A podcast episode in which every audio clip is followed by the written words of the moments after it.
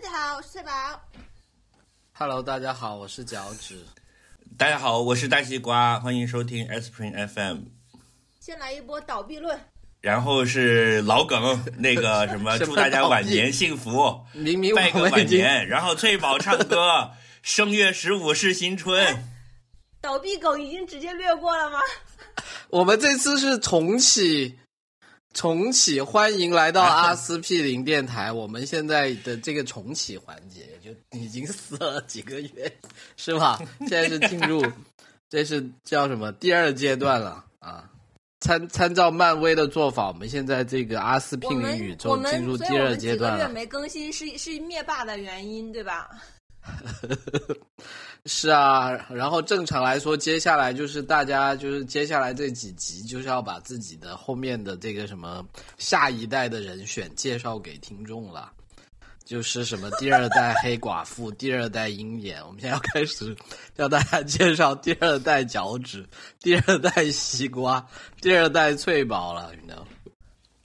这个第二代的这个 line up 里面呢，人没有以前的有趣，要有黑人，但但是经济状况比以前的那一代的要好，因为在这一代里面，三个人都是有工作的。什么意思？你在说我们还是在说漫威？我以为你在说漫威，原来在说我们是吧？哎，不是，就好像你说蜘蛛侠重启了之后，插科打诨讨好观众啊？人家都是啊，没有时间的。不就是你想象一下，蜘蛛侠重启了，那个 Peter Parker 他不是一个，嗯，哎，是叫 Peter Parker 吗？啊，对，是就他不再是一个什么送披萨的穷穷穷的小伙子，他是一个在曼哈顿的什么写字楼上班的白领。他是中学生，好不那好个？他是中学生。后来不是，后来不是上大学了吧？哦，对，哦，新的那个还没有到这个阶段是吧？新的那个还是中学生吗？不至于了吧？啊都已经三第三部了呀。呃呃，我的思想还停留在之前了这是他。人物设定吧？哦，对，翠宝归纳的很对，就是之前他没有送披萨，是因为他还在读书嘛。就你们这帮人觉得啊，什么读中学、读大学很了不起是吧？大学毕业就要开始送披萨了，这个意思对不对？嗯，所以新的那个宇宙里面的的蜘蛛侠，他是也送披萨的，就送披萨这个设定不能丢，但是他可能是王星，就他是为了体验那个 基层员工的，他偶尔要去送一下披萨。嗯，哦，就这样，新将。然后，然后他的好啊你们他后面的这个背后的资本是钢铁侠，是吧？对对，就是腾讯投资了美团，大概这么个意思吧。是，但是在灭霸面前都不值一提，是吧？分分钟市值消失。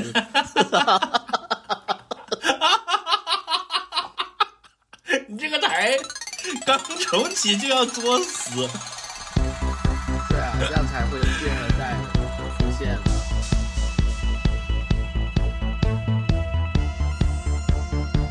就是传说中的 Aspirin FM 阿司匹林电台。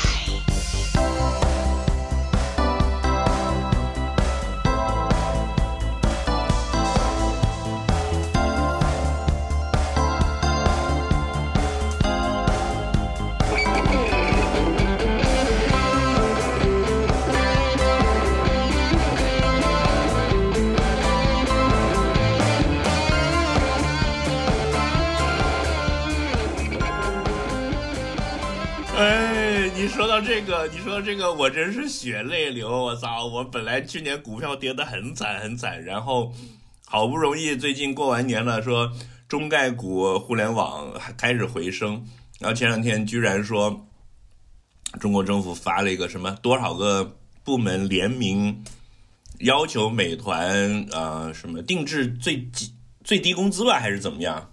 就是规范快递的行为，然后。这个公告一出来，美团本来稍微回升了一点，然后咵嚓一下跌了百分之二十。就应该这样。同意同意，就应该这样。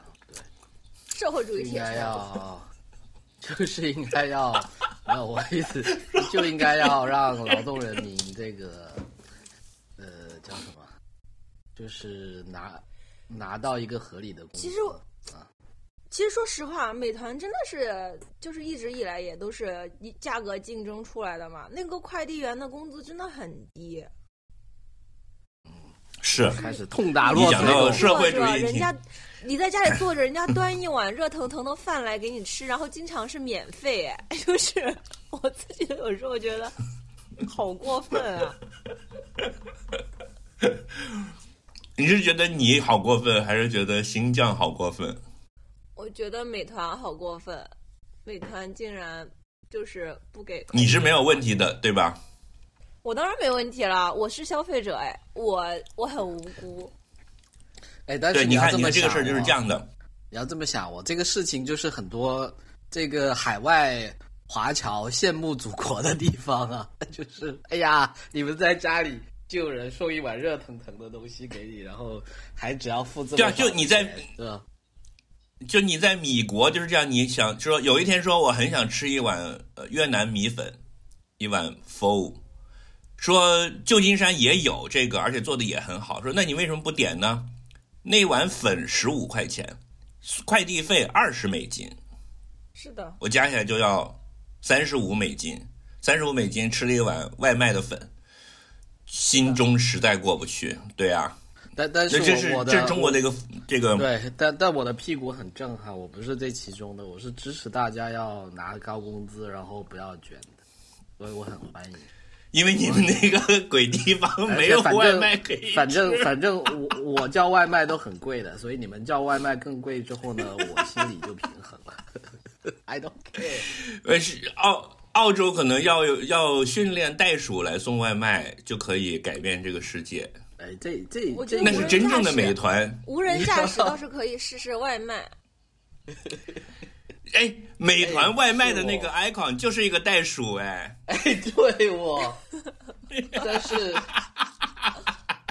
你你可以叫袋鼠送一个袋鼠肉披萨给你是吧？就是感觉又是嗯，那那嗯对，是这样的。我我刚我刚才有个有个想法被说差了，比如说，我有一次跟我女朋友在家里，我们就就这个事情展开了讨论，就是那天下暴雨，然后我们两个没饭吃，那我就说点外卖吧，他就说下暴雨不要点外卖嘛，人家快递员就很很辛苦。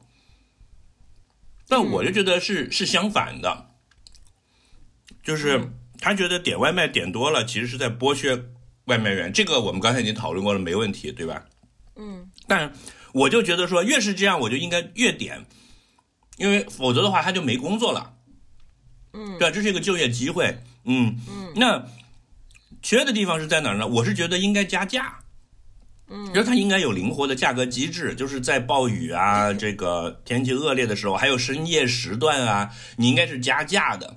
嗯，这样的话，我就自己会去什么了？你看，它是一种很朴素的这个道德观念，他就觉得说少点外卖，因为在家里躺着点个外卖，然后就有人给你把热腾腾的饭送来，就是道德上有一点不适。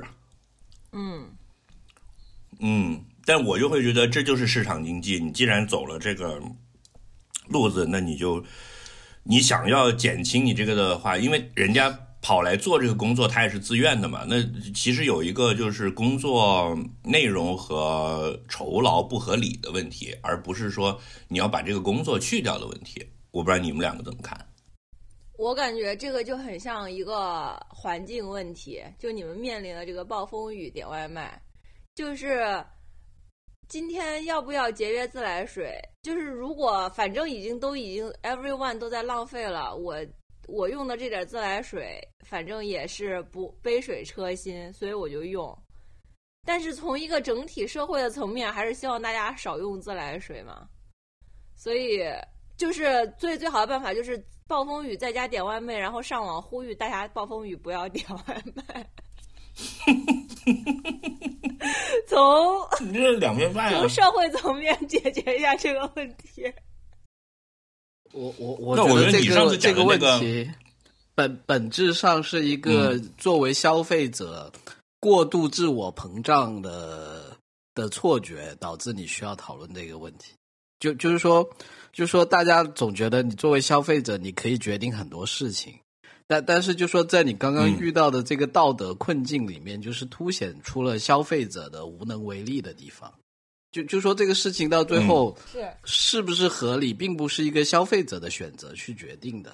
对，就就它的背后的，它的背后是一些你作为消费者不可言说的东西去决定的，所以就就就我觉得所以就是要在网上去呼吁比较有用，呃。因为网上呼吁的时候，你不是消费者，你是一个社会公共领域的意见发表者。我觉得你上次就是关于这种道德困境，还是你上次讲那个段子比较好笑，但是那个没有办法用简洁的语言一句话甩出来，哪就它还需要打磨。哪个段子？就说一个一个环保，就是一个反对堕胎的环保主义者的困境，啊、就是死了的胎儿是可以降解的，但是避孕套是不能降解的。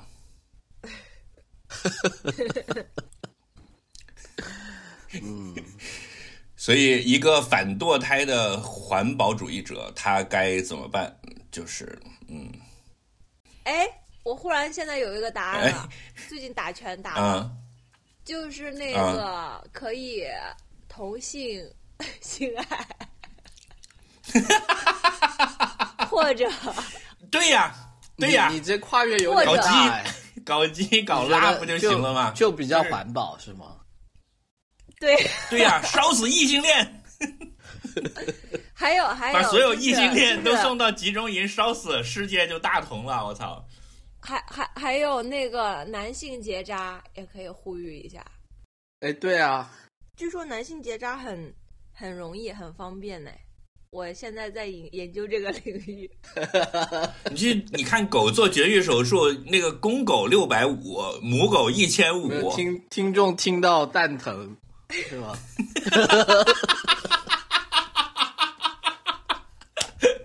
这个梗还挺妙的。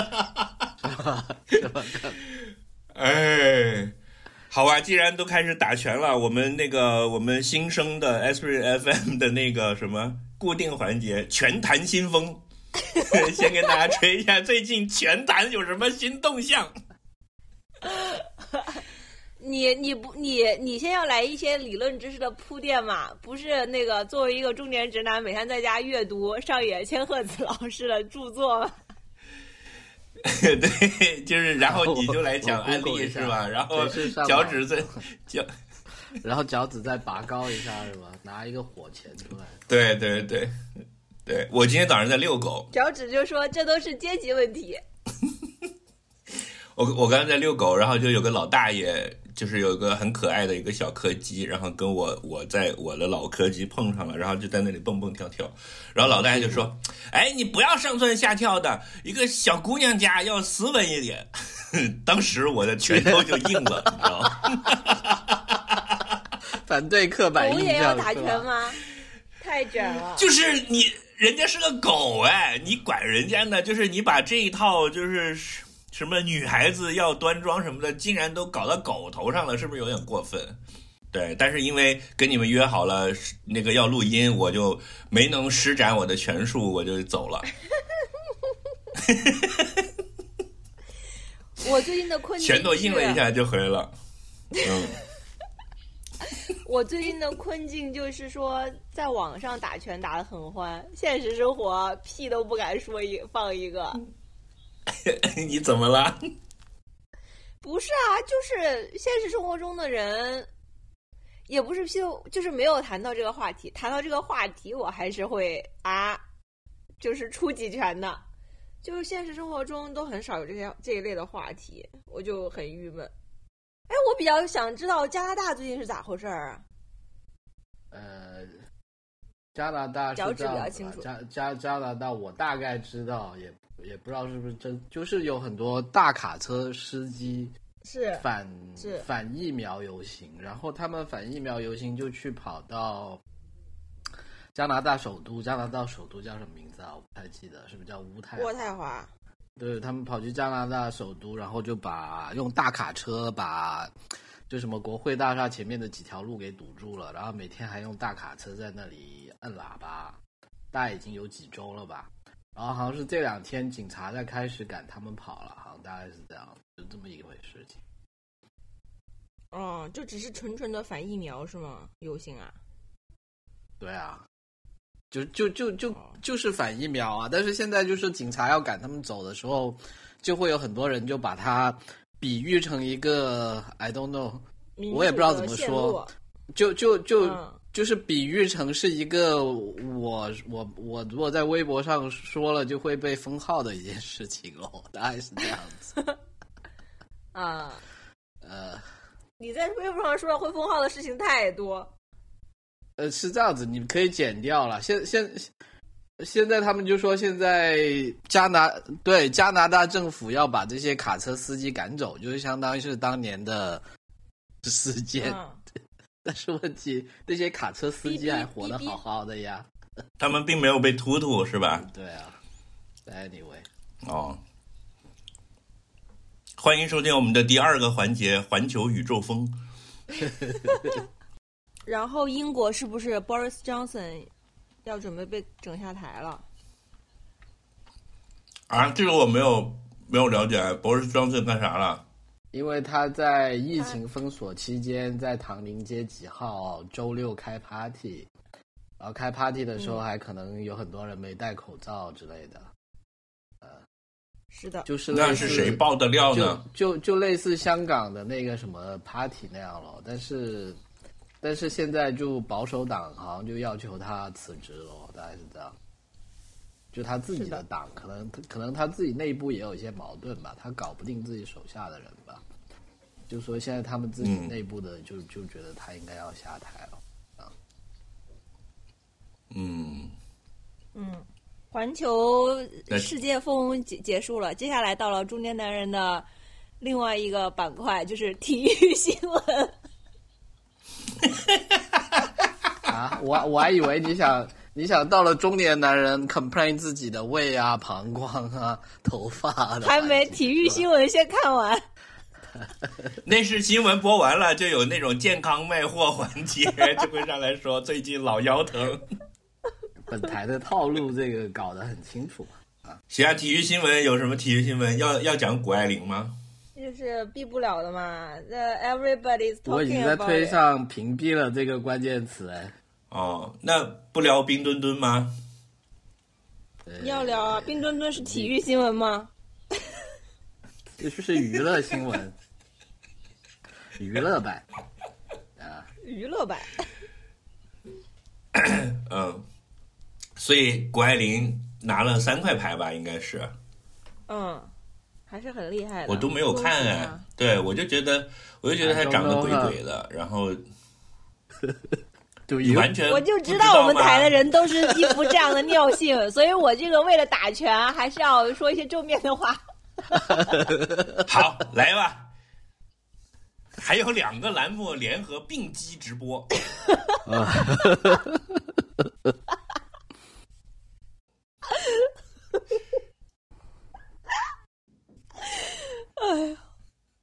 那个叫什么？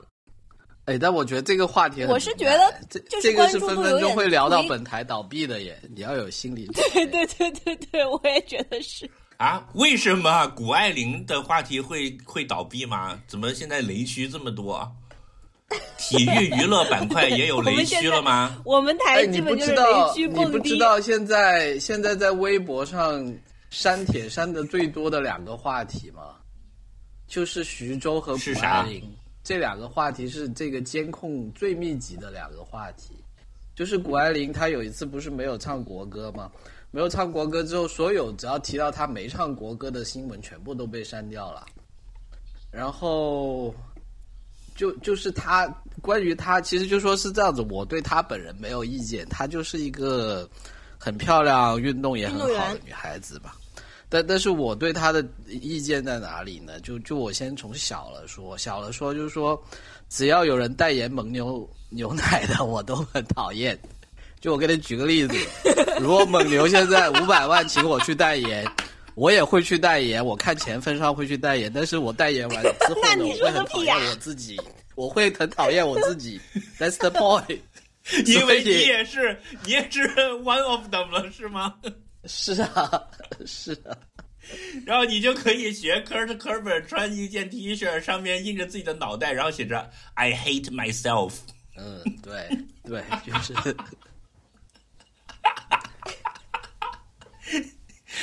行，我觉得这个很好，这个这个这个准精准的表达了你讨厌的那个 level 在哪里，对吧？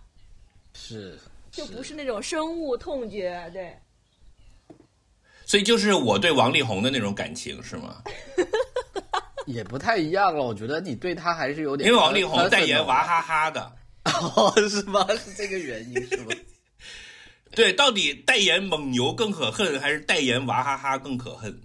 蒙牛啊，这还是小问题代言蒙牛还是小娃哈哈的。那个二代掌门是个女的哎，好像还不错，而且她换、哦上来就换了王力宏。好，全坛新风又刮起来。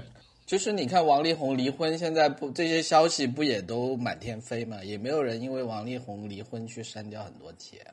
就就是这个东西，就是说你要意识到这个 icon 它现在代表的是一个什么东西，然后它背后是，就是它其实代表的是整一个机机制，对吧？你明白吧？就是是 propaganda。对，所以我觉得，就说现在大家在讨讨论这个问题的时候，我已经不太想讨论了。就说你怎么讨论，其实都是错的。就是，呃，就是就是像这种什么消费者讨论要不要点外卖，大雨天要不要点外卖一样，就你怎么怎么讨论，到最后都是 miss the point，这样我觉得。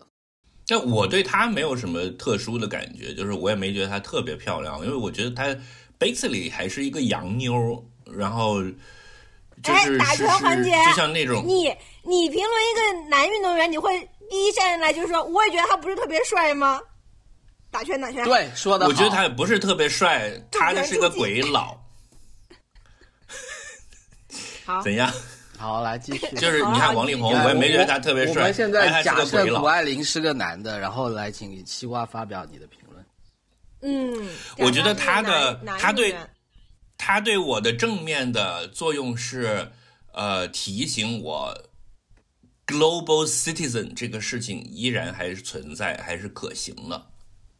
就之前我一一直以为说，呃，自从疫情以来，其实，在疫情之前吧，就是世界逐渐走向分裂了。我们小时候，就我们这一代人从小接受的那种地球村，然后应该无国界，你全全世界走来走去都可以的这个观念已经破裂了，破裂了。嗯，但是，呃，谷爱凌的出现会让我觉得说，地球村依然是可能的，global citizen 依然是可能的，只不过它的门槛比以前高了。对，有钱就可以。嗯，有钱有才华呃，还得聪明，还得厉害。嗯，呃，对，对于你这个观点呢，我是这么看的。我觉得它是一个旧时代的回光返照，但是它是不是已经可以继续走下去？你要放看三年五年后吧。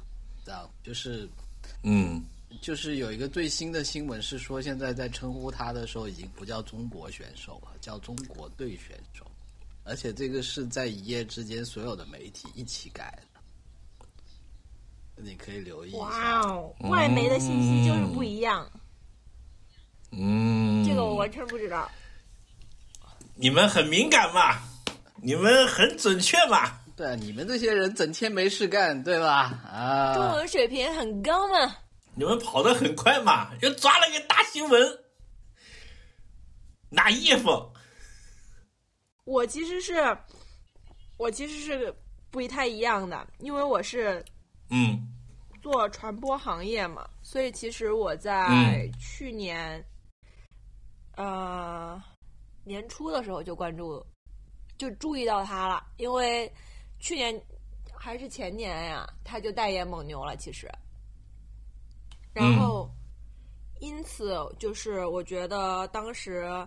当时它的商业价值还是就是也已经挺高了，因为它背后的这个故事了。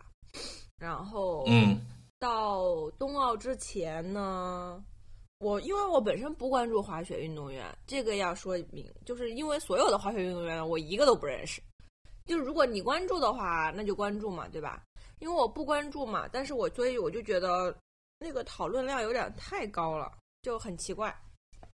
当然，因为他嗯身上的那个值得讨论的点很多嘛，然后各个平台就是从很多角度都会来说，然后包括很多在国外养娃的人啊，什么这种的都会都会聊起来。所以我觉得他嗯他有一个点，就是说他并不是在奥运的时候火的，所以就造成了一个，就造成了一个公众认知的偏差，就会觉得大家会觉得说，首先是觉得她是一个邻家女孩，其次是一个她也得了金牌，这样。就如果我们看像之前奥运得金牌的人呢，他就是你之前是不知道他的，然后呢，他得了一块金牌，你就说哇，这是一个奥运冠军，然后你再去了解他背后的故事嘛。嗯但是谷爱凌就有点相反，就是大家先是了解这个人，他怎么怎么样，然后呢要怎么怎么样训练，巴拉巴拉巴拉巴拉一大堆，然后后来得了一个冠军，就是这个就有一个认知偏差，就让大家都觉得，当然我觉得跟传播口径有关系啦，就都觉得他是一个普通人，但其实嗯他就是一个奥运冠军嘛，就是他就跟你隔的就是很远，所以我就觉得没什么特别值得讨论的。就是奥运冠军，冬奥得有多少个，对吧？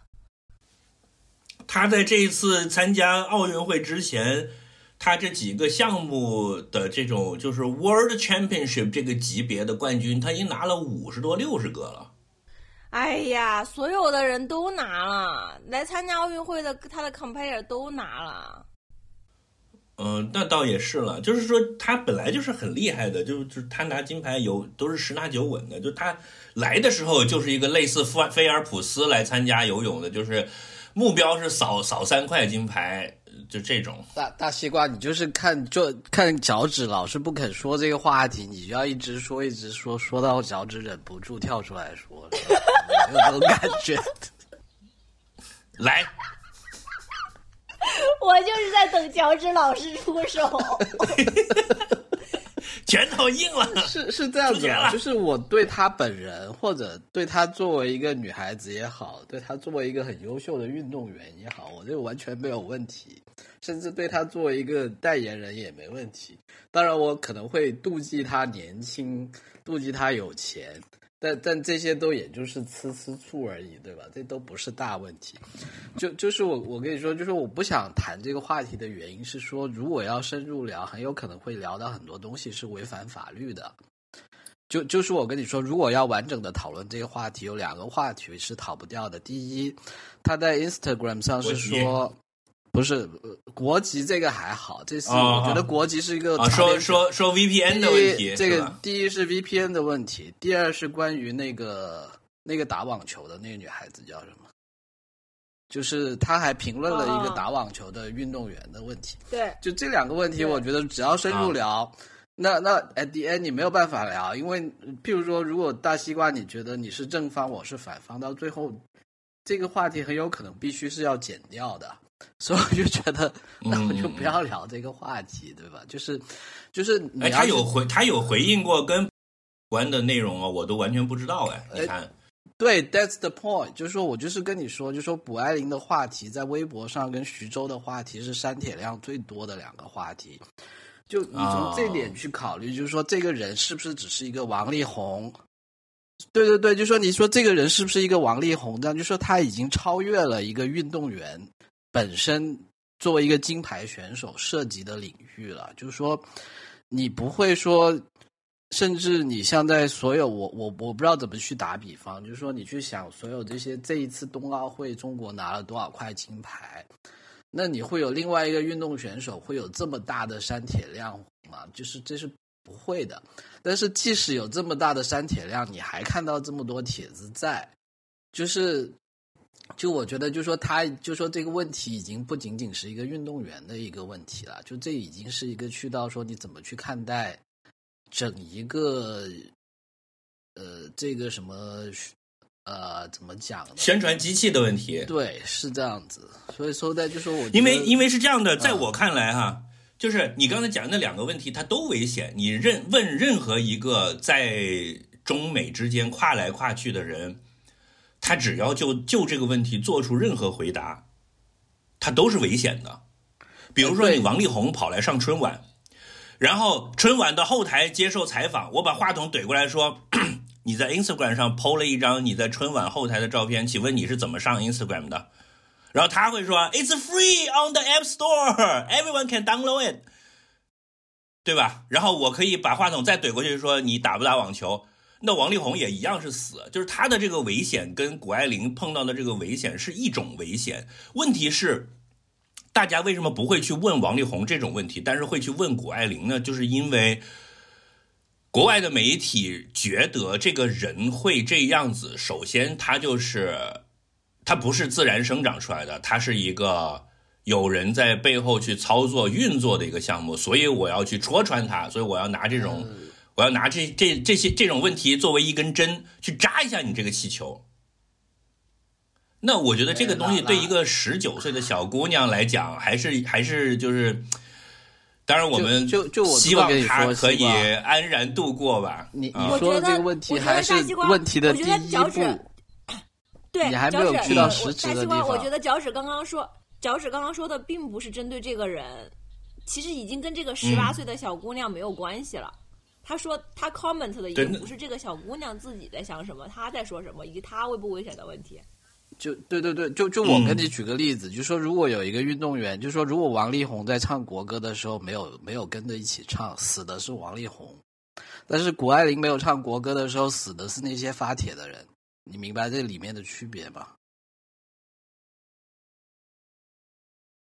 就是这，也就是这个区别，就是为什么要去问他这些问题的区别嘛？就是你不会去问王力宏这些问题。但你想，他没有唱国歌这个事情，不需要别人去问他啊，对，就是因为而且而且是这样子，大西瓜自己冒出来的一个人，而且是一个被造就的人。对，而且你如果问我他唱唱不唱国歌这件事情。我不 care 的，我真的不 care 任何一个运动员有没有唱国歌，但是我 care 的是说，在这件事情发生之后又发生了什么事情。就是说，如果换另外一个人，那个人可能就死掉了，但换了他，他又是这么一个情况，那你就知道这背后，就说你会看到整个事情不是那么简单的一个运动员的一个事情。然后，所以我就觉得，以我的这个，那当然了，那以以我现在还在艰难的求生的这么一个状态，我本真的不想对这么一个危险的话题发表太多的 comment。就他现在是一个中国大国崛起的标志，就是你看我们中国的新一代年轻人多么的优秀，是吧？然后呢，这个这个他就自然而然就会成为一个靶子，因为你确实又有一些漏洞，比如说你你你国籍的问题呀什么的，你为什么这么厉害啊？等等等等，那人红是非多啊，自然都会这样的。然后你这个红呢，又背后又有国家的这个力量在，就是比如说你成绩很好，你这个。SAT 考了接接近满分就进了 Stanford，那其实我相信在在美国在加州有这样成绩的华裔的年轻人也不少嘛。他他们也没有每一个人都都来代言蒙牛。因此讨论量很高嘛，就是很多人都很 relate，有很多东西。我是觉得他就是一个个案，没有什么可，就是是一个。怎么说呢？粉丝可以去，就是也不会出现。我觉得他就是一个 idol，就是会变红。何况他这么厉害，是吧？他红也很正常。对他就是一个 idol，就是那么多 idol，对吧？我只关心我关心的 idol，他也不是我的 idol。对，但是但是他是个他是国产 idol，就这就不一样了。对，嗯，对，因为他就是是一个代代言中国移动和中国银行的 idol。还是工商银行忘了。对，就像就像你那个，你唱歌的小明星，有一些是在抖音上走红，然后在 B 站上传视频，最后去去呃代言了一些什么卫生用品啊什么的。然后，但是你如果是在央第一次出道就在央视春晚，然后又上新闻联播，你是另外一种国字号的网红 idol，那问题就很多了。脚趾刚才跟我强调的这个区别就是，它它是它是国字号，它是央企的产品还是是一个民企的产品的区别，造成你这个产品会有一些特性上的不一样，以及相关带来的市场风险的区别。嗯，反正我觉得非常中性的讲是这个意思嘛？对吧，脚大哥？我的意思就是说，如果讨论王力宏，我们可以随便怎么讨论，但这个人我不是不是很想讨论，因为讨论他是有危险的。嗯，我觉得还好，没人，我们台没，反正我们才还没到这个份儿上对吧？还没到那个份儿上。对对对对，对我们现在相当于这一块儿会这块儿体育新闻会整个剪掉，不要害怕。没有没有延续我们漫威漫威宇宙的那个那个，就如果回到 personal 的，就是说我对这个形象为什么不太喜欢，就回到 personal 的这个层面呢？就是说我觉得延续我们漫威宇宙的那个理论，我觉得成龙，他成龙是第一这个宇宙里面的第一代成龙，他是第二代的成龙，我不知道怎么说，你可以打一个比方？就就是以后当成龙没有办法在春节联欢晚晚会上去唱爱国歌曲的时候，可能他会上了。就是 comment 一下，就是说我是觉得你提到那个制霸呢，我是没看到。然后呢，我是觉得其他的奥运金牌选手在体育上面也都很有，也都是 奥运金牌。嗯，然后，但是他的很多 privilege 让他变成了一个特别特别特殊的呃形象 icon 这样子。嗯嗯，我没有什么正面和或者负面的那个对他的看法，就是就是这样子。而且就是在讨论从从专业公关的角度嗯，从一个我这么爱发广播和 comment 的人，我在就讨论最热的时候，我也没有发任何的东西，就是也想见我，就是嗯不感兴趣。从你的专业公关人的角度来看，你觉得是不是就是那如何避免像我们讲的这种？其实他是因为红过了，造成了有一些人对他有有有反感的，就排除掉他那些黑点以外，像比如说普通的像我们我们爸妈这样的最普通的受众。是不是这个？如果你作为他的背后的团队，你会感觉要要稍微收一收，甚至有一点无关痛痒的负面会好一点。没关系吧，就没什么可收的呀。就是他现在自己的公开言论和所有的内容都没有问题啊，就是那就没什么问题。嗯，我是觉得他已经卡得很紧了，就是如果换了是我，我早就已经出口不慎，然后已经翻车了。因为在这样一个这么多人来试探你，然后多角度想办法去看有没有缝隙的情况下也没有，很多人也也没有很多人啦，就是开个新闻发布会问那几个问题嘛，还有啥？也没呃，有很艰难。更有有一些是我之前都不知道的，是刚才脚趾讲了我才知道，还有还有什么唱国歌的问题，其实都很难回答的耶。嗯，嗯，就是让我我是想我是他的话，要有人问说你到底是美国人还是中国人，我就这下一题。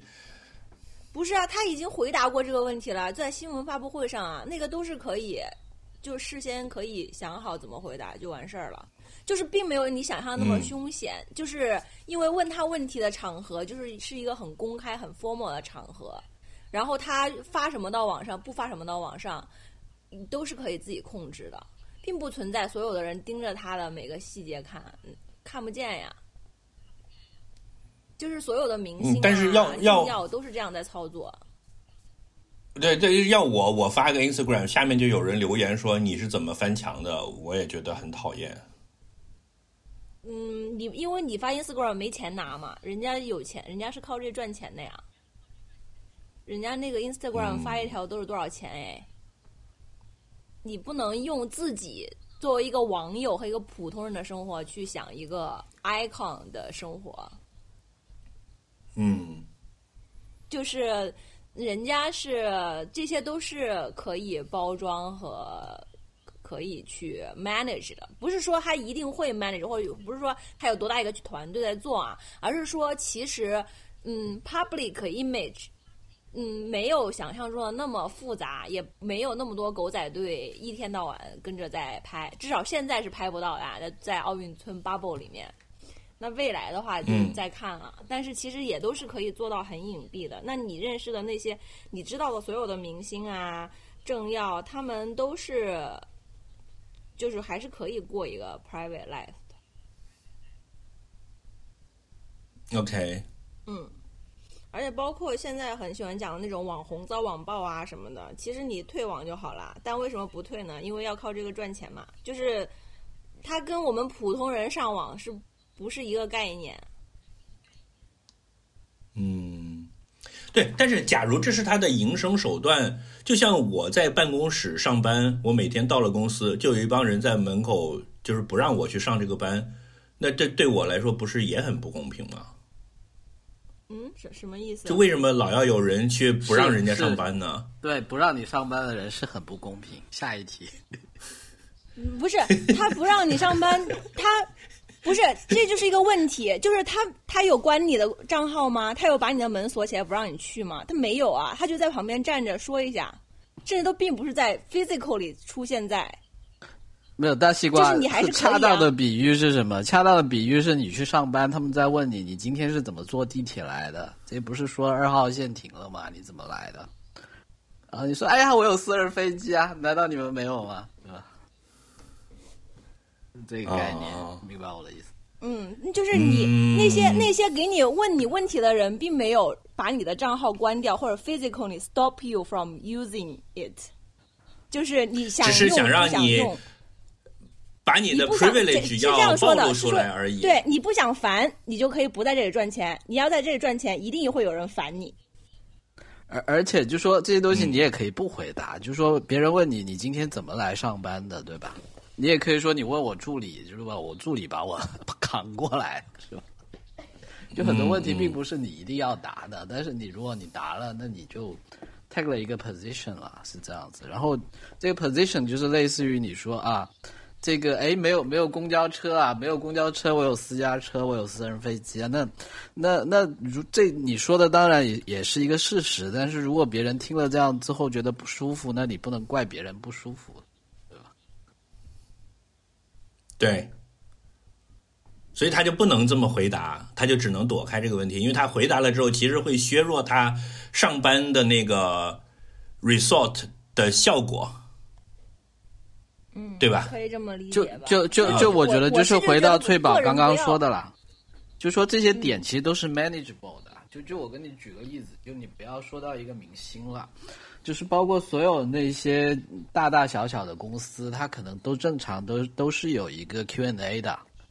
就就就简单跟你说，就像大就像 就像我们财务新闻，财经就就类似我们本台肯定是有一个固定的 Q&A 的，没有那么复杂的。就别人问你说你台倒闭了没有，已经问了一百遍了，你是有一个标准答案的，财务对吧？对，就是，呃，anyway 了。所以，所以我我觉得这个问题没有太多好说的了，就你看到哪一面的问题是这样。我觉得大西瓜其实是因为他人个人很被美色所诱惑说真的，嗯，对我同意。不是，我觉得他是，我觉得大西瓜是就是很，就是他共情能力还是很强的，要不然也不可能直男打拳。但是我作为一嗯个就是做这行的人呢，我就是觉得我已经很油了，我我就是一个觉得不要跟就是 privilege 的人共情，就就就是我对这样啊看的。OK，I、got the point，、就是不要跟 privilege 的人共情的问题，就不要把它当成一个十九岁的小姑娘，只是自己成绩好，然后只是这个努力，然后为什么就这么多人围在她旁边说，哎，你为什么这样？就就不要这么想，她是一个本身就是一个非常 privileged 的，然后是有团队在 manage 她的所有东西的这个，我们应该去当质疑她的人，而不是去替他把他当成一个普通人来想。呃，嗯我，也不是说一定他有多大的团队啦，我就是说人家赚赚的盆满钵满，我们就不要跟人家操操这个心了。就就我的看法是说你，你其实就说你每个人会 own 你的 opinion，对吧？你每个人会喜欢或者不喜欢一个东西，这没所谓，就跟我没有关系。就是说你你喜欢他也好，嗯不喜欢也好，我真的一点都不 care。但但是我我自己只是觉得，我想指出来的就是说，呃，当当你要评价一个东西的时候，可能就是说，或者你要去喜欢不或者不喜欢一个东西的时候呢，你的前提是说，这个对象是不是已经给你呃有了一个足够的信息让你去做这个事情，还是说就作为我的角度是说，嗯你你很喜欢他，但是我知道他其实是有很多东西没告诉你，他在骗你的，或者是他瞒着你的，哦，我对他，我对他是完全无感的。或或或者他有很多东西没告诉你的，那这时候我在旁边看了我就很着急，你知道我的意思？嗯嗯嗯，OK。那反过来讲，翠宝，你会觉得她这样一个一个一个小女孩，然后比较就是从事的又是类似 X Game 这样的工作，你觉得会对于鼓励下一代的年轻女性去做自己想做的事情是有正面的价值的吗？就排除掉我们刚才讨论的这些不太不太好的东西。有啊，当然有了。嗯，所以就是 idol 的那一面还是还是可以有效的。但是但是女权，嗯，缺的缺的，说实在的啊，就女权，嗯我我个人觉得现在缺的也不是 idol。嗯，但你看他他没有，他从来不表明他的父亲是谁。然后呢，从现在公开的信息来看，我这也都道听途说的，因为我自己并没有怎么关注，我就偶尔看到一个帖子，就是你看他他暴露他的家庭情况是外婆、妈妈到他，嗯，就有一种理想的女性自己组建的家庭，然后培育出了一个优良的后代的这么一种幻梦。嗯，虽然他没有明说啊，但但是但是实际上他是在在 build up 这么一个形象的。现在有很多就你看他也没有外公也不出来，爸爸也没有出来，他就是一个三代女性一路下来的这么一个。就外外婆也挺优秀的嘛，是什么交通部的工程师退休的。嗯。然后他还说过，他站在那个跳台上面就能看见他们家嘛。嗯，嗯，对，是现在有很多女生都在研究单性生生殖，我觉得挺有意思的。又回到了我们打拳环节，耶、终于绕回来了。对，就比如说他他妈妈当时是去了美国念书，然后找了一个老外，但是后来又离婚了，就独自把他抚养大了。这就是一个一路以来是一个女性自己培养自己的孩子的的的的故事。对，你觉得这个会是一个？就他好像没有着力宣传这一点，但现在我看到有一些嗯打拳打拳的账号已经已经在讲这方面的话了。对，就说这才是理想的模型，就是你家里没有一个男的来拖后腿，或者给你注入毒素，所以你看整个就很健康、很快乐。那这个也不能这样讲了，就是这个还是回到了就是 privilege 和阶级的问题，就是好比你可以说，嗯，难道以前没有女性的 icon 吗？那嗯，那宋庆龄、宋氏八姐妹、几姐妹、三姐妹，嗯，包括以前 八姐妹，八姐妹，八姐妹还行。另外五个去哪了？另外五个就被拐走了吧？我跟你讲，如果宋氏姐妹真的有八个的话，可能中国近代史要改写。我就说 privilege 女性一直都是就是女性的 icon，因为她们不需要在，她们其实并不在一个男女不平等的社会，她们在一个上流社会，她们就不是我们的社会。呃，那他他就确实可以嗯证明女人也行，但是但他她们他们在你像宋氏三姐妹那个 level，她也还是有有哎，我我想到一个很好的例子呀，我想到一个很好的嗯例子。嗯呃，你们都知道金星阿姨对吧？嗯就对对，她是一个 transgender 嘛，她是一个变性人，对 transgender 吧？对，对吧？那那你当然可以说他他表明了，像所有的这些 transgender 表明了，就是说原来年男变女也可以生活的很好，你也可以享受这个幸福的呃家庭和这个成功的事业，可以过上很幸福的生活，对吧？你当然可以去这么去说，但是如果你通通过金星，你就去得到一个论断说啊，这个。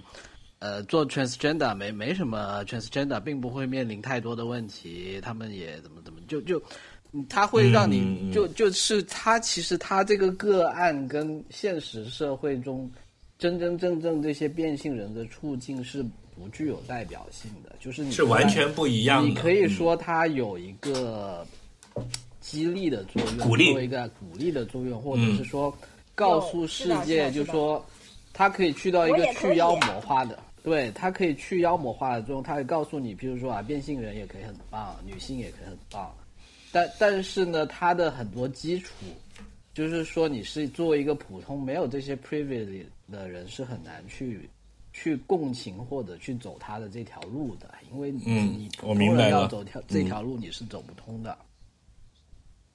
嗯，是。所以金星存在的价值是告诉所有 transgender 的人，就是 it's possible, but still very very hard。对，是的，嗯，nearly impossible。对，所以我就是觉得其实就曾经只有过一个这样的人 survive 了。嗯，所以这个激励作用你说有多大？嗯，对吧？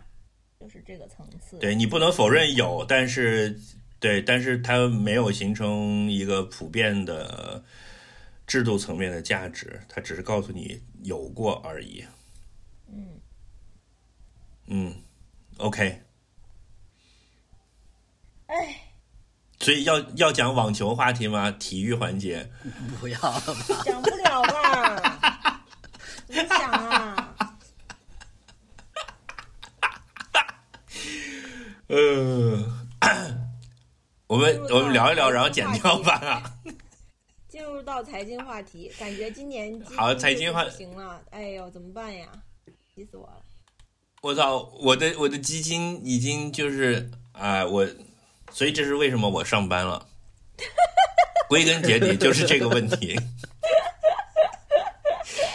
就是经过了去年的泡沫之后，我现在就是所以所以这是一盘1月一号开始已经上班了这是一盘大棋，就让你们这些人不要为了要让我上班，嗯，对，牺牲了无数这个基民股民的利益，就是为了让大西瓜回去嗯上班。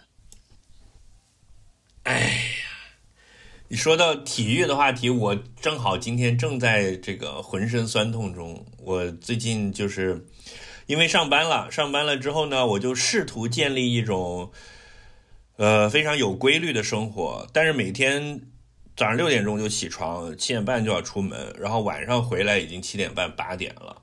天，就根本没有什么时间锻炼，对，然后我就会有的时候半夜要去一下健身房，就是十点以后再就咬紧牙关再去一次，但是就很很酸痛，就长期处在一个酸痛的状态下。然后我那个以前激励自己去健身房的原因是那个手表的三个环都要扣上嘛，嗯，我现在因为那个地铁通勤的时间比较长，然后地铁经常是站着坐着，然后换乘要走路嘛。嗯，我其实只要正常上班，我三个环就能够扣上，哇，所以导致我哦，八点回到家之后，就真的再也没有力气去弄。对啊，但是我现在体重又在一个高峰，我又很想，就是还是要减一下，所以就很痛苦。上班其实强度并没有很大，我现在就是在办公室假装忙，走来走去啊，然后搞东搞搞西搞搞，会不会有下属听这个广播？你要考虑这个问题，没有，应该不会。那就好。是，而且而且不管是家听这个广播，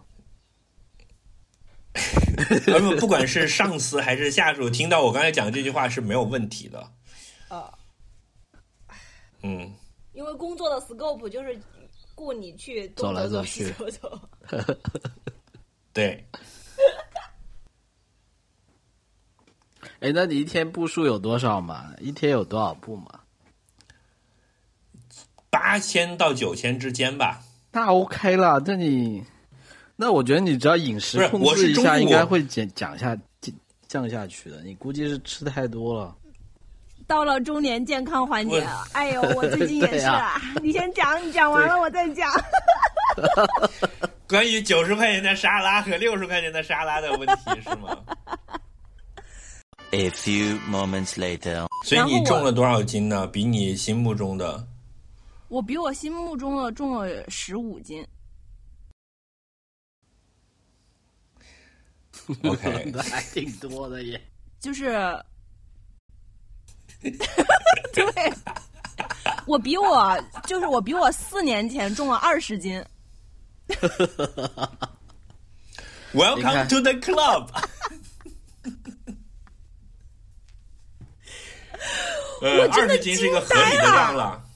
我真惊呆了我比我十年前也也也重了二十斤。不是，而且重点是，就是我还是把衣服都脱了，我我也不觉得，嗯。我就是觉得身上好像是，然后我有个朋友说，哎，我确实好像难怪裤子就是有一点紧，就 是我跟你说，我我前一段时间买了一条牛仔裤，就是因为有朋友推荐，就是所谓的国产潮牌，呃，那种做的比较好的牛仔裤，就是特别好的布料，是那种类似精品牛仔的独立品牌吧。嗯。然后呢，因为我自己一直穿开的牛仔裤，我那个腰围是多少，我都是知道的嘛。嗯。我就我有无数条牛仔裤，都是那个腰围，我就想也没想就照着那个腰围买了。嗯，买回来了之后呢，然后他就是他就那个那个比较好的牛仔裤，它专门有个卡片，就告诉你如何养牛，you know，就是，呃，回来了要先水洗一遍，把那个包的那层浆要洗掉，然后再开始怎么怎么穿。然后我就洗了，然后它下面有行小字，就是说洗完了之后会略有缩水，但是你没关系，你多穿几天，它就会回到正常的尺寸的。个略字害死人了，啊！是吧？我操！然后我就去硬穿，因为干了之后确实有点紧，但是我照着它的这个来，就是说会略有缩水，但是你穿几天它就会又又胀开嘛，就重新回到一个正常的尺寸。然后什么随着你的穿就会跟你体型贴啊什么的，然后哇好紧啊！我就在床上打滚打滚，然后终于穿上了，我就要把那个扣子，我就使劲的收腹能把它扣上，对吧？很有画面感。然后它那个对，然后它那个扣子呢是一个一个梯就是它的剖面是一个 T 字形，就是它有个钩把那个给勾住的啊，所以我就使劲吸附，就把它扣后来上了。后来是把台我操过灯把台灯给打烂了。没有没有，就过了两分钟，我觉得有点憋屈，就是我啊，太难受了。我说要不还是脱下来吧，不勉强了，让我 脱脱不下来，你知道吗？对，因为那个钩勾住了。啊！然后我就好痛，我就从沙发上滚到了地上，就大是西瓜，我我当时脑海里就想过了一个念头，第一个被牛仔裤勒死的人是吧？对我当时就想说，我要是死在家里了，救护车把我来了，消防员用大剪子把我的裤子剪烂，把我救活了，这也是一个耻辱的事情。但是我如果真的死了的话，我的死亡通知书上可以逗笑很多人，就是那张死亡通知书，从检房到派出所，一直到火化的人，每个人拿起来都会噗笑一声，说他妈的这个傻逼，这是一个傻胖子，居然被自己淘宝上买的牛仔裤给勒死了。但那一下，我真的就是说明那个扣子质量很好。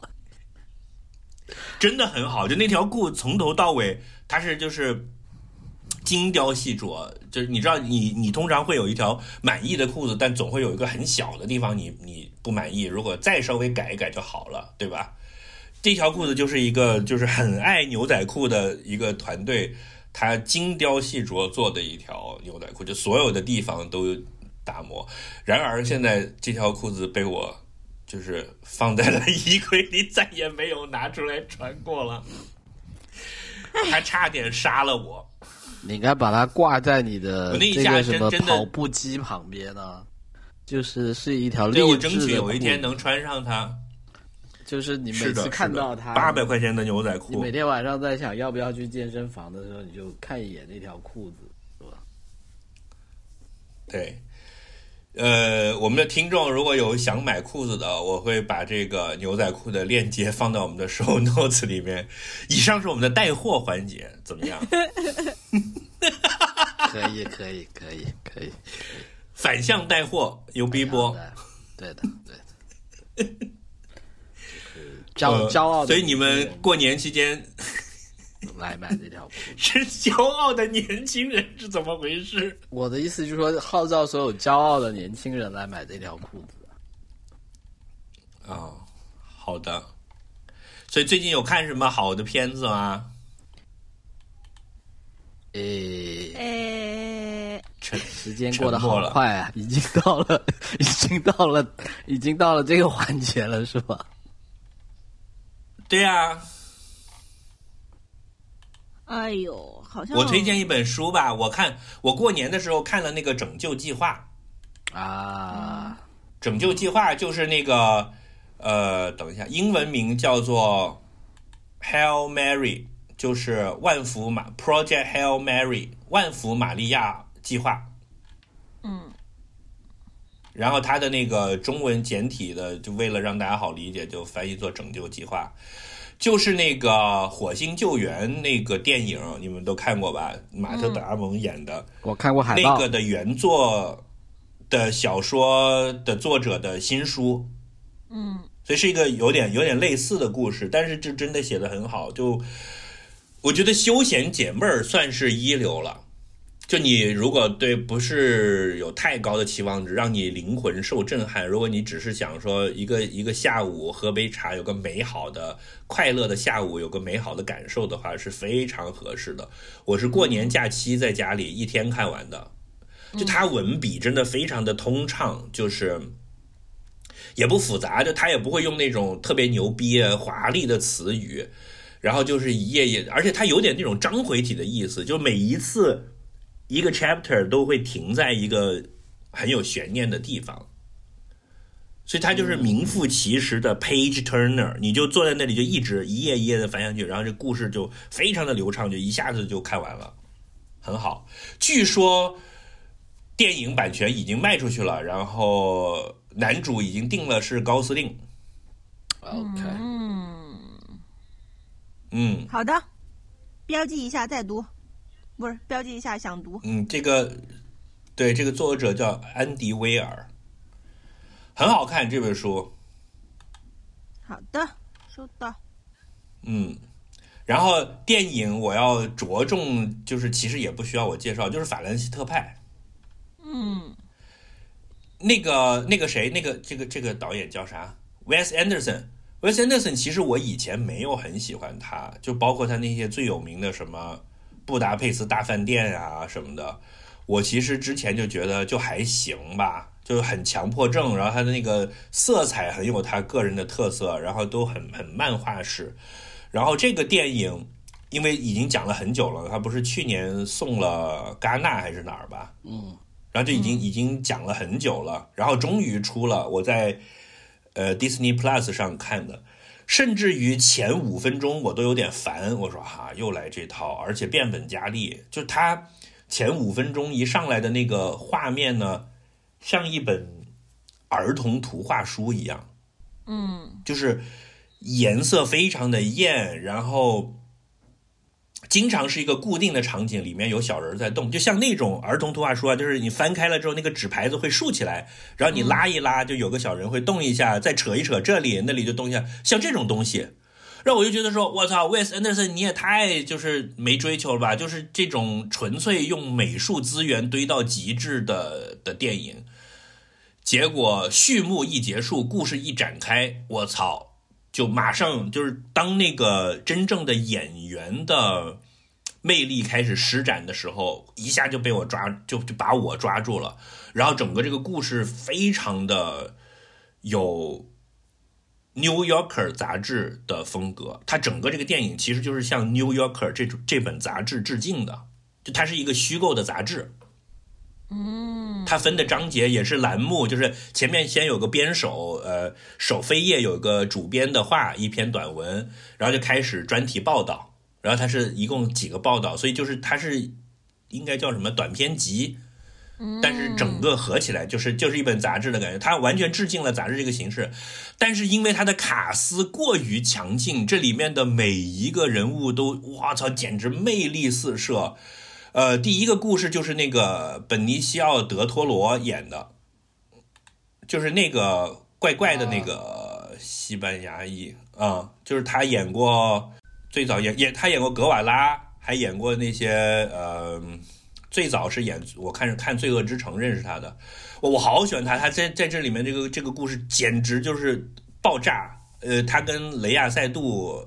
搭班子的，然后后面又还有什么呃布洛迪呀、什么的，就总之整个卡斯非常好，而这个这个故事深得我心，就是一个他是一个艺你知道我术家，他他某种程度上，某种程度上，它这个主题跟布达佩斯大饭店是一样的，就是向一个逝去的旧时代致敬。但是因为布达佩斯大饭店那个有点过于资产阶级了，而且你你联想到一战的整个这个背景就不太能够打动我。但是，一本好的杂志，然后一帮有魅力的艺术家和文人，他们写文章，然后讲故事，这个这个东西，哇，这个这太是我的点了。所以这个片我很喜欢，很喜欢。嗯，收到。呃，没想到会会会是这样的，就是这是一个我之前没有想到的结果。然后再推荐第二个，就是有一个日本电影叫做《在街上》，是一九年的电影。这个也是就是怪怪的、萌萌的，就是它它表面上看是一个那种呃非常 typical 的，你会很讨厌的日本片，就是东京有个地方叫下北泽嘛，嗯，就有点像北京的鼓楼片区这样，就是住了很多年轻人，因为有几个艺术大学在那附近，所以有很多什么古着店，然后小剧场演话剧的在那儿。就整个那个街道是充满了小清新的文艺气息的，然后拍独立电影的、搞话剧的、搞这个古着的，还有二手书店什么的，就都在那一片街区。所以生活在下北泽的人就跟别的地方人不太一样，他们自自视很清高。然后这个电影呢叫《在街上》呢，它就全程在下北泽拍摄的，然后讲的也都是下北泽这些人，呃。道理上来讲，我应该不会喜欢的。但这个片特别牛逼的就是，嗯，他以追求尴尬为他的 终极目的，就是整个电影看下来，每一个场景都让你感到极其的尴尬。就两个人一见面聊天，三句就聊死了，然后就死死的拍着这两个人把天儿已经聊死了之后的尴尬的场面。妈呀，害怕，不行，我害怕这种，我太害怕了，但是就很好笑，就是不行，但从头到尾就是这个导演不知道是什么的 恶趣味，就是他他从整个电影开始，他就在故意的追求这种尴尬，就是你整个那个剧情无比的尴尬。脚趾头抠地板。哎，对。然后你看那个豆瓣上的评论说，看完这个电影，我得到了三室一厅，就是就是脚趾在地上抠，已经抠出了三室一厅了。但是就很很很喜欢我，我真的非常喜欢这个片，就是他对于这一帮就是酸不溜秋的年轻人有一种，呃，又爱但是又略带讽刺，然后的去去看他们的这种尴尴尬尬的生活，我真的太喜欢了这个片子，这是一个就是最近的小惊喜，好的，主要是这种追求尴尬的风格很很罕有，就没见过这么拍的啊。我我我补充一下法兰西特派啊，那个西瓜我我也看了哦，你看了是吧我？也看了，就就嗯我自己感觉，就是我同意，就是他，呃，我我会喜欢布达佩斯大饭店多一点咯。那当当然这这里面的区别是什么呢？就是我我也觉得法兰西特特派比较好的地方就是，呃，我觉得《布达佩斯大饭店》呢，它对过去有一种很怎么讲呢，很痴情的缅怀，就是他他老是觉得旧世界就是很好的，对吧？让你有那种感觉。对，然后我觉得法兰西特派他他就是好像又成长了一些，他就是一一方面在缅怀这个已经逝去的这个旧世界，但是他另外一方面又表达出了一种其实也就那么一回事的那么一种态度。就是他三个故事啊，其实我觉得都有这种感觉。就譬如说第一个故事，他是说一个艺术家怎么样被发现，然后怎么样变成一个大艺术家的过故事嘛，对吧？但是他另另外一方面，你又会觉得他对这个事情他是有一种怀疑，或者他是有一点存疑的，对吧？他他其实就说这个就他把他把嗯一个大艺术家的偶然性给表达出来。对对对，然后后面就其实他是阴差阳错变成个大艺术家的，不是像媒体上报道的说怎么怎么牛逼，然后是嗯是，然我后 get 到你的意思。然后我觉得后面的两个故事也有这么一点了，对吧？每每一个故事都是有这么说啊，很很怀念，很好，但是里面又加了一点东西，让你觉得，哎呀，这个东西其实他也觉得也就是那么回事，就是这样子。但是我觉得，就说这这个对片主要就是说，如果大家去看，可能要有心理准备。我自己觉得好像就是就是太长了，就是我觉得，因为你看它它 本身啊，你觉得太长了？就就我觉得是这样子了，就说这片肯定是好片，但是如果你要看的话，你一定要找足够长的时间，然后精神足够好，因为它就是这个片，就是它本身就是有很多啊细节嘛，明白我的意思吧？细节太多了。然后呢，它其实是有三个故事，然后每个故事里面除了有很多细节，它又有自己的人物关系跟自己的情节走向嘛，对吧？它还是比较独立的三个故事。对所以我我跟你说的感，我自己的感觉就是说，像我上次可能是点了一个汉堡，觉得很好吃，然后这一次他说，哎，这次我加足料了，然后也很好，然后一打开来，里面是一个三层的汉堡，对吧？虽然也很好，但是就我我有点吃着吃着觉得吃不动的感觉，就是很长。就我看到第二个故事的后半段就已经有点。就是我觉得体力有点不支了，不是他的问题，我的问题。我我觉得，我觉得这个不是长度的问题，是、嗯就是我讲的那个图画书的那个比喻。嗯，就是它会在一个画面里面，这里有一个焦点，那里有个焦点，它让你就是你恨不得暂停下来，仔细到处去看一下。是就它的那个细节太多的问题。如果从故事的长度来讲，我觉得其实反而不够，因为你我我看了刚才你在说的时候查了一下，它片长一百零八分钟，啊，才一一百零八分钟吗是一我自己感、觉好像两个小时整整不到。我觉得整整看了三个小时的感觉，就是好像真的对头脑快炸了。你不觉得看完了之后，就我的感觉是，他应该把那个 Bill Murray 就是主编的那个事情，应该要再补充一下，才是一个完整的故事嘛。但那样的话，他就跳出了整本一本杂志的这个结构了，我觉得他应该因为那个人才是把所有的这些，就是主编自己的故事应该要最最后补上，因为前面他作为一个线索，把他的各个作者的那个故事给串起来了嘛，对吧？嗯。那最后主编，你不再讲一下吗？然后嗯，就才形成一个闭环嘛。我是会有这个感觉了。但是我后来觉得说，如果你又单独开一段讲主编的故事的话，他就没有那个细仿一整本杂志的这个结构了嘛。嗯，所以我觉得略有遗憾了。我觉得应该再加个十五二十分钟。而且 Bill Murray 这么大牌、这么受受人爱戴的演员，然后就这么一点戏份，好像也不是太够了。嗯，我就我的我的感觉是这样，就是你你的那个看起来很累、很长的那个感觉，是因为画面细节过多造成的，就是他那种是的，强迫症的东西。是的，对我真的就他会同时在一一个画面里面，就是他老是搞这种，就是在一个画面里面同时有四五个东西都在动，然后你你会就是应接不暇，会有这个感觉。这这个其实，在布达佩斯大饭店里面就已经是这样了。是，但那个就反正他一直就在讲一件事情，就我感觉还好。呃，对，布达佩斯大饭店，我是很不喜欢那些什么追车呀之类的那些戏，就是闹。我可能现在岁数大了，我就特别不能接受这种闹腾。哎呀，我好 enjoy 那一部分。好吧，你们是年轻人嘛。哎，我我我、嗯我们是不是说过，就是这个颁奖季就是很不甘心，就是那个最后的决斗居然零提名，对吧？我就觉得嗯有黑对呀、幕对呀、有黑幕，就就就你看那些提名的电影，我觉得也，就是说我我有很多电影，我觉得有那么多提名，确实是实至名归啦。但是我觉得就最后的决斗居然零提名，我就觉得很有问题。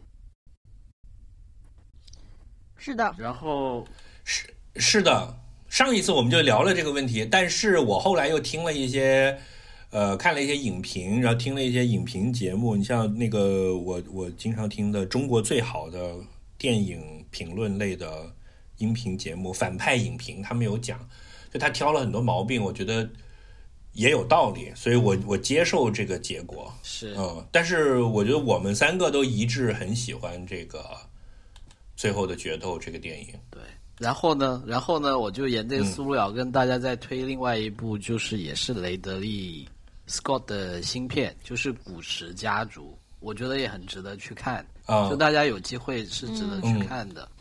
就是，我已经下载了，但是没有中文字幕，所以我就先搁置了。而且这部片真的很长哎，就这部片是是真的很长，这部片是一百五十八分钟，我刚查了一下，就是 然后就替法兰西特派打抱不平是吗？呃对，就我才发现原来这部片这这么长，这么长。然后呢，为它好在哪里呢？就是我我觉得是这样子，就是，呃，你先说 Lady Gaga 演的好不好？她演的很好，就就她每一部片，我觉得她演的都很好。就但他现在也没有提名，是那当然了，你可以说他可能表演有夸张的成分了，但是我觉得就起码在这个角色是挺符合的。就是我看了一个评论，我觉得就很传神，就是有个评论就说嗯 Lady Gaga 演活了一个温州温州女企业家，就你知道那种感觉吧？然后。嗯，但但是呢，我觉得就是你你其实我觉得是所有这些讲意大利的故事呢，其实中国人应该都是比较容易有共鸣的。就就是特别我以前在国内的时候还没有那么觉得，就以前我在国内的时候都只是觉得看一些这样的电影就觉得这就是人之常情啊，对吧？就是我现在到了澳大利亚之后，我再去看这部意大利的电影，我就会突然发现，其实我觉得意大利人跟中国人的相似之处呢，是跟意大利你就知道意大利被称为欧洲的中国是真的有道理是真的有道理的。就说其实意大利人他做事的方式的距离，就他跟英国人的距离跟中国人的距离去比呢，我觉得他们是离英国人离得更远，离中国人离得更近的。所以就说，就他这个故事里面有很多点，就是我觉得，就是就是让我觉得很有共鸣。所以我就觉得他还是把这个一个怎么，因为我之前不知道这部片是讲什么的。我之前是有时候不是在社交媒体上面，大家会看发一些什么片场的照片，然后就说哎，Adam Driver 在什么 House of Gucci 的现场，然后我当时还以为是什么，我还以为是他要代言 Gucci Gucci 的品牌啦，我还以为他在替 Gucci 拍广告，然后我后来才知道原来这是一部电影来的。然后其实就说，因为它本身是根据一些真人真事改编的啦，就说当然肯定也不是完全一模一样啦，但是呢，它这个故事本身就是挺有趣的，就是讲，而且我看之前会我我会以为这部片是不是在在替 GUCCI 卖广告，但是。呃，其实看了之后，我觉得又不会了。就是虽然他用了很多 GUCCI 的衣服啊什么的，但是你去看了之后呢，他其实你看到最后一幕，他大概的意思就是说，其实今天的这个品牌跟他以前的那个家族已经其实是完全没有关系了。他他这里面讲了一些他这个家族本身的一些狗血的事情，就让我想起很多以前在香港的那些八卦周刊上经常会看到的一些东西来。就你知道什么什么赌王的子女怎么分家产那些，对吧？但是就说我觉得他就是在这个基础上吧，他在这些什么比较八卦的狗血的事情的基础上，他还是让你看到了一个。呃，怎么讲呢？就是他，他又是让你看到了一个商业上的一个，就是家族企业怎么样慢慢脱离这个家族，变成一个，呃，变成一个现代意义上的一些，呃，呃，上现代企业的一个过程。然后这里面又涉及到，譬如说他以前。就就是，如果我看完这部片，我就会觉得 GUCCI 真的也没有什么，就是说他只是比较幸运的，他当然可能也做的不错，但是他可能就是跟很多中国很多老手艺人一样嘛，到处都有很多不错的手艺人，他只是非常幸运的，可能被被美国的一些资本看到了，就是说他在美国市场的一个号召力，然后最后又被这些 PE 怎么去。去收购了，然后又怎么样去去脱离他原先的家族的这些影响？就就我觉得他确实很多维度都都写的挺好的，拍的也挺流畅，我就觉得啊挺好看，确实，就是纯粹从娱乐意义上觉得很好。你说这部艺术意义有多高呢？我觉得是有的，但是这不是它的卖点了，就是它本身还是会很好看。但你看，雷德利·斯科特已经八十多了吧？我不知道是不是都快九十了。他如果我们假设他这个还能再拍个，因为拍一个电影怎么也得一年多，快两年的时间啊。以他这个级别的制作，如果他还能再拍三部的话，我就希望他不要再去拍这种东西了，赶紧就是。把老本行拿起来拍一个牛逼的科幻，或者比如说把异形系列好好搞一搞吧。我对他的期待是这样，或者搞一个新 IP，搞个集大成的全新的、全新的版本。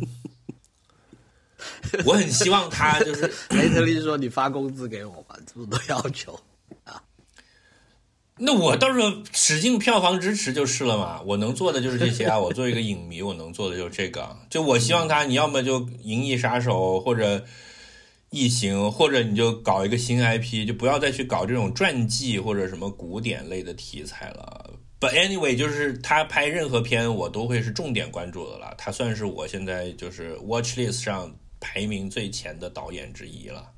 希望他长命百岁。嗯，好，那就这样。啊，拜拜，好，拜拜，拜拜，拜拜，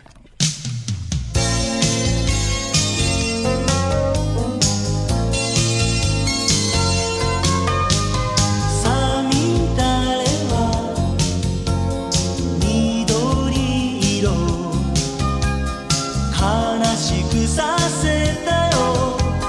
一人の